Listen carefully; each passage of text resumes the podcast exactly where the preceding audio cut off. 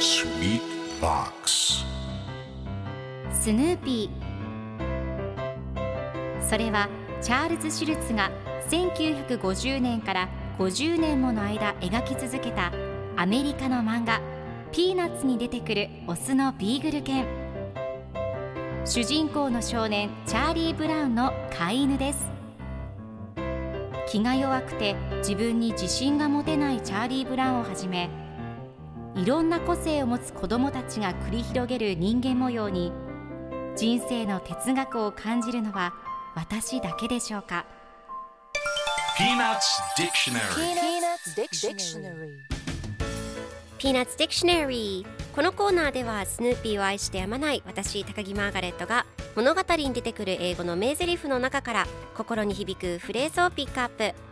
これを聞けばポジティブに頑張れるそんな奥の深い名言を分かりやすく翻訳していきます。それでは今日ピックアップする名言はこちら。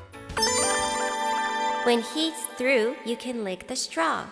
When he's through, you can lick the straw. 彼が飲み終わったらストローを舐めてもいいわ。今日のコミックは1975年8月18日のものです。ルーシーとライナスが一緒におしゃべりをしています。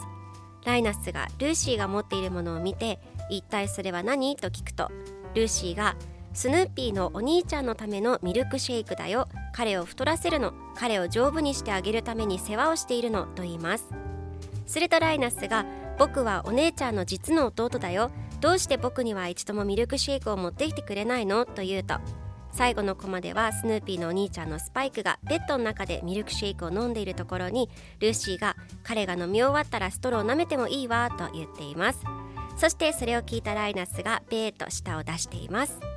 では今日のワンポイント英語はこちら。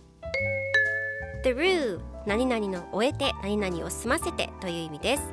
今回のコミックでは When he's through you can lick the straw と出てくるので彼が飲み終わったらストローを舐めてもいいよという意味になります。